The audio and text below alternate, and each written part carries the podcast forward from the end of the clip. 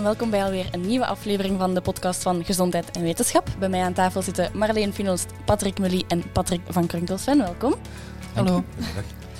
Uh, deze week weer een hele hoop coronaberichten die we kunnen onder de loep nemen, om het zo te zeggen. Maar misschien eerst, Patrick en Marleen, jullie zijn op vakantie geweest. Ja, dat heerlijk. is niet, uh, het was even geleden.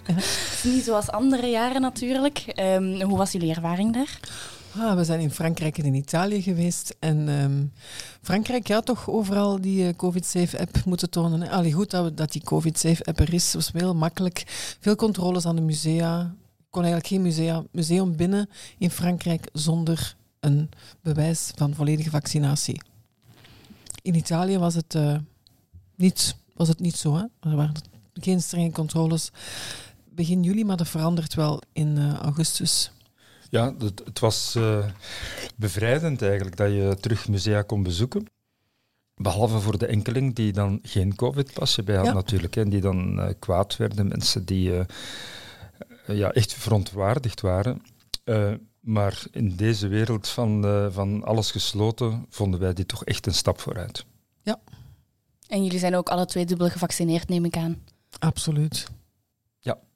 Natuurlijk is het niet alleen uh, voor mensen die gevaccineerd zijn, maar ook uh, mensen die een recente PCR-test hebben gehad of de ziekte hebben doorgemaakt, die kunnen ook met zo'n pasje door. En we zagen eigenlijk hetzelfde problemen, behalve één enkele keer dat iemand boos wegliep en die mensen voor nazisten uitmaakten. Omdat ja, in Frankrijk is het toch wel wat rond te doen rond die pasjes. en Macron heeft in plaats van vaccinaties te gaan verplichten, heeft gezegd, nee, we gaan dat niet doen, maar we gaan eigenlijk wel de mensen die zich hebben gelaten vaccineerd veel gemakkelijker toelaten om terug allerlei activiteiten te doen. Uh, ja, dat is natuurlijk een beetje een omweg, want als je dan niet laat vaccineren, ja, dan sluit je jezelf uit om naar de cinema te gaan of uh, zelfs op café te gaan. Dus uh, dat is de methode die Macron gebruikt heeft. Persoonlijk, ja, kan ik dat wel begrijpen. Zeker als je de vaccinatie-twijfel in Frankrijk kent. Ja. Is het wel goed dat ja. hij daar een beetje dat druk op zet. eigenlijk nog wel mee. Nu, als ik daarover nadenk, in Frankrijk ging dat eigenlijk nog vrij vlot, wat Macron gedaan heeft. Als je kijkt naar de Belgische situatie, dat zal toch wel iets complexer zijn. Ik bedoel, Vlaanderen ten opzichte van Wallonië en Brussel. Uh, hoe gaat dat verder evolueren? Ja.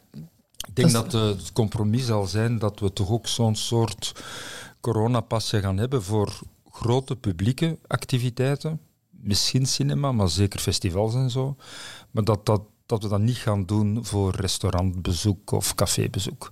Dat wordt ook heel moeilijk administratief voor die, al die kleine zelfstandigen die dan ook zo'n heel apparaat uh, om uit te lezen zouden moeten aanschaffen. Maar ik denk dat het compromis daar wel ergens zal vallen.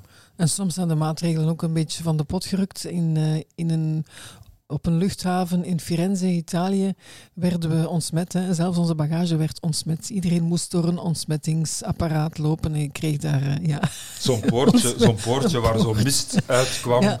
En met je valies, alles moest ontsmet Dan moet je even je adem inhouden. Dat of, heeft geen zin natuurlijk. Ja, dat, ik heb toch... Het was zo'n beetje een scherpe, azijnachtige geur... Um, enfin, we leven nog. Voorlopig. Um, goed, misschien uh, direct door naar het volgende onderwerp. Um, in België was er een vrouw besmet met twee coronavarianten tegelijk. Um, kan dat vaak voorkomen? Is dat iets zeldzaam? Weten we daar iets over? Ja, dat was eventjes wereldnieuws. Een Belgische patiënt, 90 jaar, die uh, plots ernstig ziek werd uh, in Alst. En er, werd, er werd nagekeken welke, met welke variant ze besmet was. En dat bleek met de alfa- en de beta-variant. En die, die arts, die, um, ja, die dat, uh, of die moleculaire bioloog, dokter Van Keerbergen, heeft dat op een Europees congres gebracht. En dat was, wauw, dat was natuurlijk, dat was groot nieuws. Die dame is vrij snel overleden. Dus de vraag was, word je ernstiger ziek door COVID als je een dubbele besmetting hebt? Nu, men weet dat bij griep, bij griep komt dat ook uh, af en toe voor niet vaak. Er zijn ook al andere gevallen beschreven met twee coronavirusvarianten. In Portugal, in Brazilië zijn er een paar geweest. Men weet niet hoe vaak het voorkomt, om de simpele reden dat meestal niet wordt nagegaan met welke variant iemand uh, besmet is. Dus we weten het gewoon, wordt gewoon niet meestal niet onderzocht. Waarschijnlijk is het zeldzaam dat die dame ehm, dat is een voorval van in maart. Toen was, eigenlijk, was er nog uh, de vaccinatiecampagne nog niet uh, gebeurd. Dus die was nog, dat was nog niet gevaccineerd, die patiënten. Maar is het ernstiger wanneer je twee varianten krijgt? Het is waarschijnlijk zeldzaam. We weten het eigenlijk niet of het ernstiger is. Maar het is weer zoiets dat natuurlijk naar boven springt. Omdat we ja, in deze coronatijden alles wat uh, met corona te maken heeft opvalt. Ja, en de beste manier om het te voorkomen, een dubbele infectie. Vaccineren, vaccineren, vaccineren. Um, iets nieuws dat we weer te weten zijn gekomen, of um, dat onderzocht wordt, moet ik eigenlijk zeggen, over de vaccinaties, is dat um, sommige vrouwen opmerken dat hun menstruatie uh, anders is nadat ze hun vaccin hebben gekregen. Ja, en dat zijn er behoorlijk wat, zodanig dat men dan toch weer gaan onderzoeken is. En men heeft ook vrouwen bevraagd en, en gevolgd naar vaccinatie. En bij bevraging bleek toch een kwart van de vrouwen na vaccinatie melden dat hun cyclus anders was, korter of langer kon in de twee richtingen. En men heeft dat ook nagekeken bij vrouwen in lockdown. Men heeft eigenlijk ook een studie gedaan bij een 800-tal, of een bevraging eigenlijk, hè, bij een 800-tal vrouwen. En ook daar bleek eigenlijk een kwart te klagen van een iets of wat andere cyclus. Ja, dan is de vraag natuurlijk, ja, heeft, dat heeft dat met stress te maken? Er is niet echt een duidelijke verklaring. Het is ook, kan ook geen kwaad.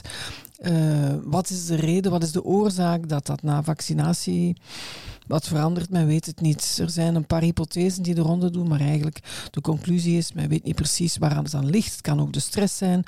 Is het misschien een immunologische reactie op baarmoedercellen? Men weet het niet. Maar de conclusie is, het kan echt geen kwaad. Laat dat maar los. Zet daar niet op te, op te staren en uh, maakt u daar vooral niet ongerust in.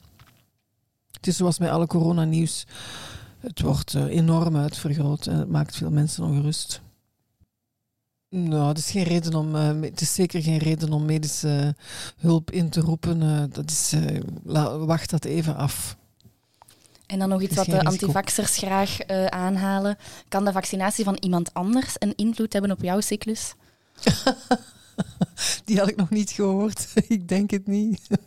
Telepathie. Iemand hier een antwoord voor, een mogelijke verklaring? Maar nee, dat is uh, uh, absoluut onmogelijk. Maar wat we wel zien, vaccina uh, menstruatie, is soms wel raar. We zien dat mensen in eenzelfde gemeenschap, dus vrouwen die in een kloostergemeenschap, of ook vrouwen die misschien het oogje laten vallen op dezelfde man, dat je daar wel ziet dat die cyclus zich aan ja. elkaar aanpast om uh, als het ware met dezelfde concurrentiële positie te staan ten opzichte van andere mannen om zwanger te geraken. Dus het vermoeden dat dat het achterliggende mechanisme is.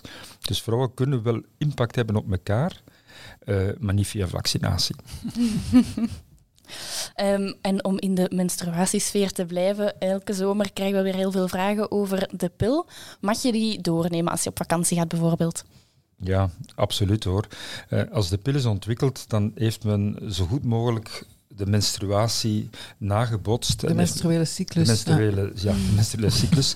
en heeft men gezegd, ja kijk, de meeste vrouwen hebben elke 28 dagen een, een menstruatie. We gaan dat met de pil ook zo nabootsen lijkt ook ja, normaal. Je hebt die bloeding, blijft dat behouden. Misschien is dat wel belangrijk voor de vrouw. Maar we weten ondertussen dat zeker al voor de gezondheid dat dat absoluut niet nodig is. Ons lichaam weet niet of dat het nu 15 dagen of 150 dagen geleden is dat er nog een menstruatie geweest is.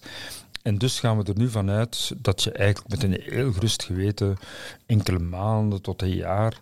Dus uh, er staat geen, geen getal meer op. Maar in elk geval als je uh, een vakantie wilt doorbrengen, neem gerust die pil gedurende vakantie verder. Dat is geen enkel probleem.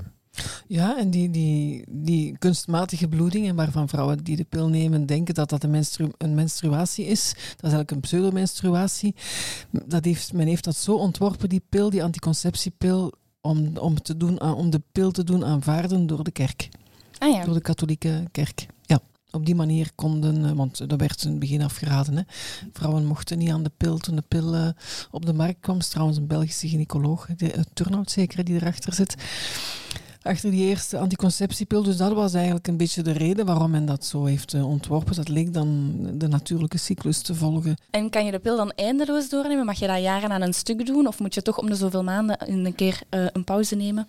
Wel, dat is niet echt uitgemaakt. Ik, ik, raad mijn patiënten wel aan om zeker eenmaal per jaar of een paar keer per jaar, in functie wat ze zelf voelen, wel een menstruatie, menstruatie te laten doorkomen. Maar wetenschappelijk. ja, maar, wetenschap, krijgt, nee, maar, maar je krijgt doorbraakbloedingen. Hè? Dus bij, na het doornemen, twee, drie maanden, zijn er, is er meestal wat, zijn er wat, wat doorbraak, bloedverlies. En dat is vervelend. En daarom is het goed om om de drie maanden bijvoorbeeld uh, toch eens een pauze in te lassen, om dat te vermijden. Ja, van de ene pil naar de andere. Um, in het nieuws, Montelukast, uh, dat is een medicijn voor astma, als ik me niet vergis. Um, maar dat is niet zo goed, blijkbaar. Ha, dat hebben we zelf in het nieuws gebracht. Hebben we daar het nieuws mee gemaakt, uh, gezondheid en wetenschap.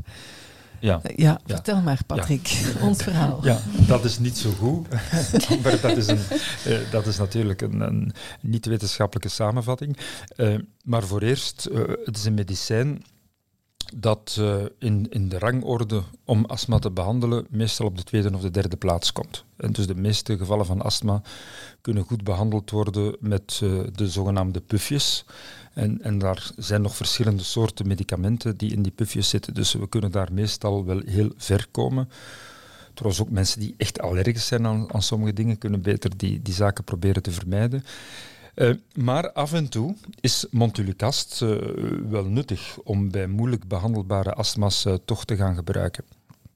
Nu, wat we zien is dat het wel heel veel gebruikt wordt. Waarschijnlijk omdat het een tabletje is. ook voor kinderen zijn er zuigtabletjes op de markt gebracht. En dan zien we toch dat Montelukast voor te beginnen misschien toch wel net iets te vaak wordt gebruikt. Weet, weet je nog het cijfer? Ik denk 180.000, 180 158.000 gebruikers in, in België. In België, zo ja. was het. Hè? Een kwart daarvan kinderen. Ja, ja. En waarvan toch een, een groot getal, dus tienduizenden kinderen die het nemen, waarvan zeker een belangrijk aantal dat waarschijnlijk heel, heel terecht nemen. Uh, maar dus een eerste opmerking, uh, men zou toch wat beter moeten nadenken vooraleer daarmee te starten. Dus enkel in de goede indicaties, en die zijn er. Uh, maar niet zo heel breed zoals vandaag. Heb ook trouwens in onze praktijk, in onze groepspraktijk gaan kijken, en dan zien we toch, als we goed gaan zien, dat toch een heel aantal mensen dat soms als enige medicatie gebruiken, uh, elke dag opnieuw, en waar we toch wel vragen stellen dat dat nodig is. Nu, maar wat is de reden om daar toch wel wat voorzichtiger in te zijn? Is dat uh, de laatste tien jaar vooral gebleken is dat een nevenwerking uh, toch wel heel vaak voorkomt. En dat zijn vooral dus nevenwerkingen op, dat noemen we neuropsychiatrische nevenwerkingen. En bijvoorbeeld zijn uh, kinderen die slecht in slaap geraken, of een zekere onrust, of depressieve gedachten. Nachtmerries waren er ook veel. Uh, nachtmerries en, uh, of bepaalde tics. Uh, allemaal dingen die, ja, die we bij kinderen toch en ook bij volwassenen zien en, en soms dan gaan behandeld worden als we het verband niet en zien. depressiviteit tot suïcidale gedachten. Hè? Ja. ja, een van de redenen waarom we toch wel echt aan de alarmbel trekken is omdat er in de Verenigde Staten toch, als ik me niet vergis, een, een minstens een zestigtal suïcides. Dus 82. Ja. dus uh, een, uh, een, belangrijk aantal uh, zelfmoorden echt gelinkt zijn aan de inname. En daarom heeft men in de Verenigde Staten gezegd: kijk, het, het middel kan voorgeschreven worden, maar iedereen die het neemt, zelf de patiënt of de ouders van de kinderen die het nemen, die moeten heel goed ingelicht worden. Van kijk, als je dat medicijn neemt, weet hè, dat het toch vervelende nevenwerkingen kan hebben. Eh, zo is men daar duidelijk op gefocust en gaat men het verband ook leggen. Want nu vandaag zien we dat heel veel mensen dat verband niet leggen. En die kinderen of die mensen die gaan zich laten behandelen voor depressies enzovoort. En die zouden gewoon moeten stoppen met het medicament. En het punt is vooral dat we vroeger dachten, oh, dat komt heel zeldzaam, zeldzaam voor, één keer op honderd ten hoogste. Maar de laatste jaren zijn er toch wel, uh, is er heel wat studiewerk gebeurd.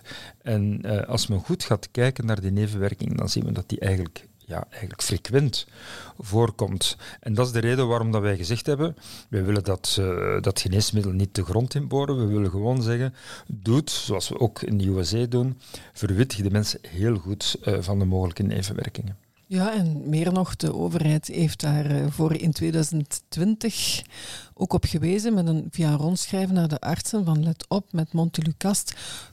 Verwittig uw patiënt wanneer het begint of wanneer het voorschrijft, kan heel terecht zijn. Ehm, maar dat, dat moet je weten als er gedragsveranderingen optreden bij kinderen of nachtmerries. Is iets wat je legt niet makkelijk de link met een medicijn tegen astma. Dus weet dat dat kan. Dat, is eigenlijk, dat was eigenlijk onze boodschap. Hè. We hebben daar wel wat uh, mee in gang gezet. Maar uh, veel artsen bleken daar toch niet van op de hoogte, waarbij we ons ook de vraag stellen of de betrokken farmaceutische bedrijven die die producten aan de man brengen, daar wel de artsen goed over informeren. Dus ik heb het zelf maar gedaan, omdat we daar twijfels over hebben. ik, ben, ik, ben, uh, ik, werk nog op het terrein en ja, ik kan u zeggen, inderdaad, er is een rondschrijven geweest, maar er is zo'n grote informatiestroom bij artsen dat dat bij de meeste artsen niet echt een belletje heeft doen rinkelen, vaak verticaal wordt geclasseerd. En als we zelf een rondvraag hebben gedaan, dan stellen we alleen maar vast dat zowel bij patiënten als bij collega-artsen de, de kennis daaromtrent quasi nihil is. En dat is toch echt verontrustend. Um, maar daarom hebben we het met gezondheid en wetenschap uh, bereiken we natuurlijk ook wel veel mensen. Hè? Ja. Opgenomen. Ja. ja. Dus ik denk dat het debat in elk geval gelanceerd is en dat ook de, de bedrijven waarschijnlijk, of hopen we, uh, toch wel actie gaan ondernemen om, om die informatie duidelijker over te brengen. Want er zijn heel wat bedrijven. En Montelukast is de, de generische naam, maar je hebt Singulair. Dat is de enige merknaam hè, in België op de markt. En verder zijn er verschillende generische producten op de markt. Ja. En wat moet nu iemand doen die, iemand doen die dat neemt? en die naar ons luistert. Ja, misschien eens bij zijn huisarts langs gaan en misschien toch eens bekijken, heb ik het één, heb ik het wel nodig? En twee, ja, ook bij zichzelf nagaan van, tja, um, nachtmerries of, of misschien prikkelbaarheid, agitatie. En kijken wanneer is dat begonnen, want we hebben toch wel wat uh, reacties gehad van mensen die Montelucast nemen en die, zeiden, die ons vertelden, mocht mijn dochter heeft, sinds ze Montelucast neemt, is in behandeling voor een depressie. We hebben ook, eh, er zijn ook uh, getuigen opgevoerd in, in het journaal daarvoor, anoniem, die ook wel kwamen zeggen van ja, ik heb, ja. uh, ik heb daar problemen dus, uh, ook, ook, persoonlijk in de praktijk heb ik uh, situaties gehad van nevenwerkingen. Dus ik denk, Patrick, een terechte vraag. wat doe je als je Montelukast neemt? Is één, ja, heb ik het echt nodig? Dat is, de, dat is denk ik echt wel een, een vraag die je moet stellen. En twee, als je toch mogelijk nevenwerkingen hebt die, die daaraan zouden doen en denken, ja, dat is echt wel een, een belangrijke reden om te stoppen. Maar doet het altijd in overleg met, u, met uw arts, dat is duidelijk. En als je stopt, gaan die bijwerkingen dan ook meteen weg? Ja, dat is inderdaad gelukkig zo. Dat is ook een heel terechte, terechte vraag. Binnen de week lost, klaart dat op. Hè? Bijna altijd. Uh, er, zijn gevallen beschreven toch dat de, nevenwerkingen bleven duren. Maar ja, dan kan je de vraag stellen, ja, was er dan echt wel een oorzakelijk verband? Uh, maar meestal verdwijnen de klachten werkelijk. Ik had zo een kindje met slaapproblemen, dat echt angststromen had, te moeilijk kon slapen. En die het al heel lang nam trouwens. Uh, het medicament gestopt en binnen de week was alles weg. Ja, dat was zeer spectaculair. Oké, dat is toch geruststellend, dan moest je het al nemen? Absoluut. Oké, iets luchtiger nu misschien. Er is, er is, onderzoek gebeurd naar een mogelijke nieuwe behandeling voor extrogen Patrick, jij weet daar alles over. Ik hoor duidelijk dat jij nooit een extroog uh, gehad hebt, want echt luchtig is dat niet. Oei, ja, dat nee, ik heb dat nooit gehad. Dat kan serieus pijn doen. Dat doet morgens pijn, middags pijn en s'avonds pijn. Dus dat kan serieus pijn doen. Inderdaad, dat was een leuke studie. Uh, dat was een studie op 46 personen. Ik kijk op mijn blad om mij niet te vergissen. Ja, 46 deelnemers die allemaal extrogen hadden. Dus uh, het werven van die deelnemers via affiches moet wel leuk geweest zijn. Wetenschap wetenschappers zoeken deelnemers met extra En in die studie, die 46 personen, die werden dus in drie groepen verdeeld. Een, een derde kreeg een klassieke behandeling bij een podoloog, gewoon met scalpel erin snijden, afsnijden. Een tweede groep en een derde groep, die kregen twee vergelijkbare producten die de eiwitten oplossen in die exterogen en waardoor men dus denkt dat het exterogen dan ook zal verdwijnen.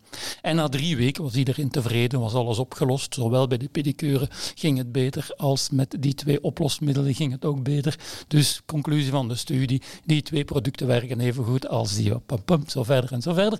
Natuurlijk keken wij iets dieper in de studie en wat bleek? Ten eerste dat die studie betaald werd door de firma die dergelijke producten verkocht. En ten tweede, bij de pedicure zeg je het er vanaf na een uur.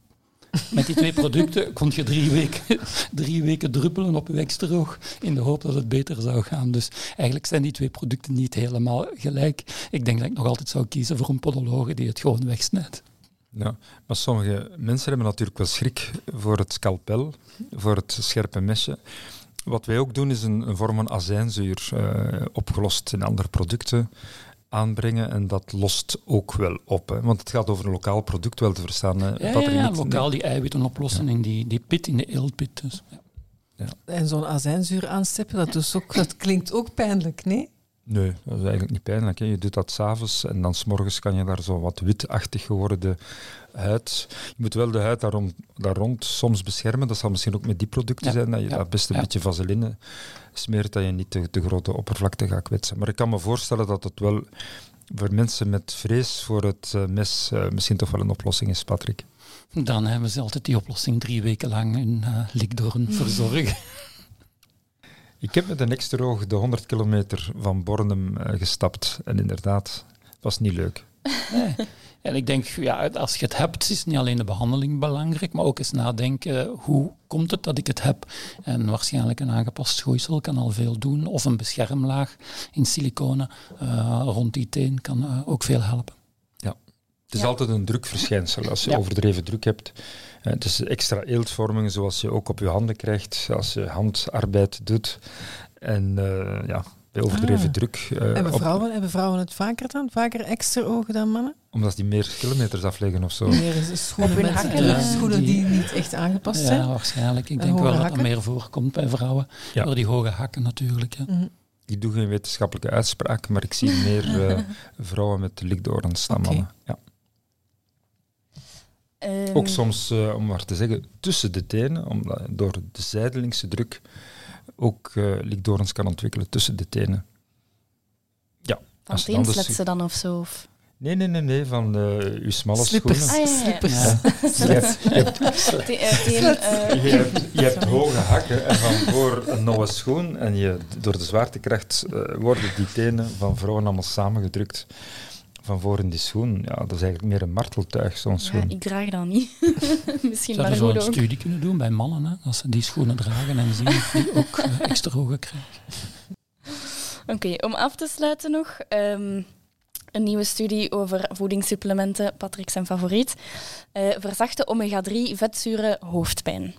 Wel, dat is een studie waar ik eigenlijk vrij positief ben. In die zin, uh, ja, tot nu toe waren we toch wel een beetje uh, zeer kritisch ten opzichte van omega-3. Maar in deze studie ziet je toch op 182 personen.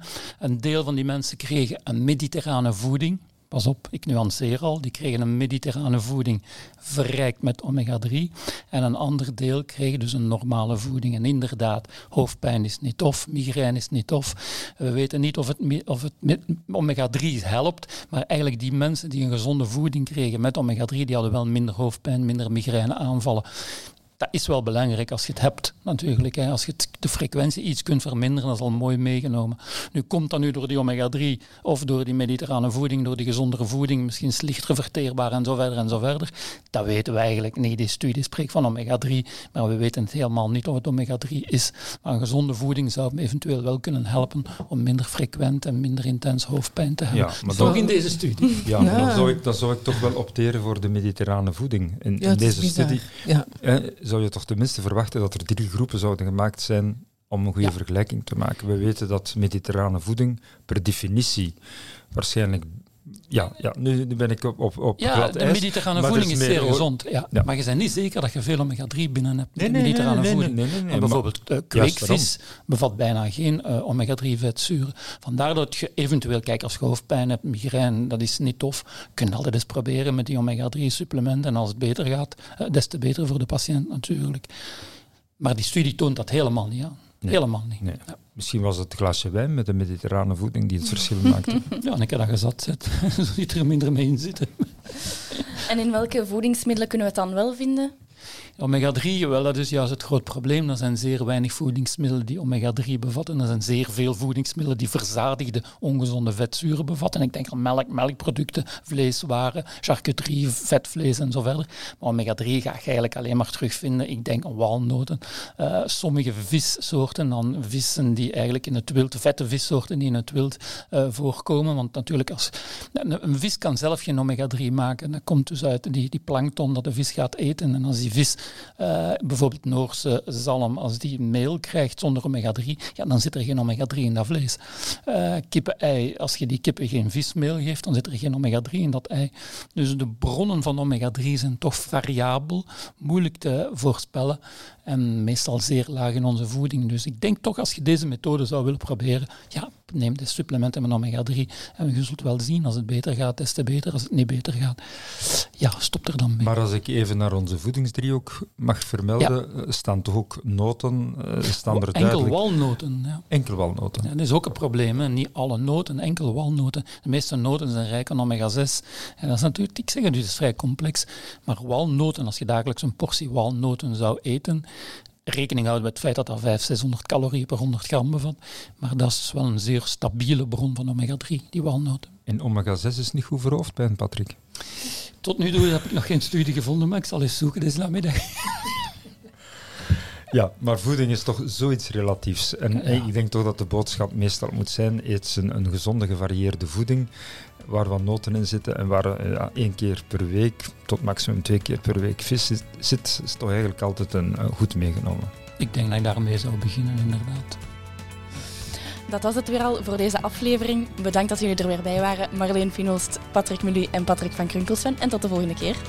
Dag.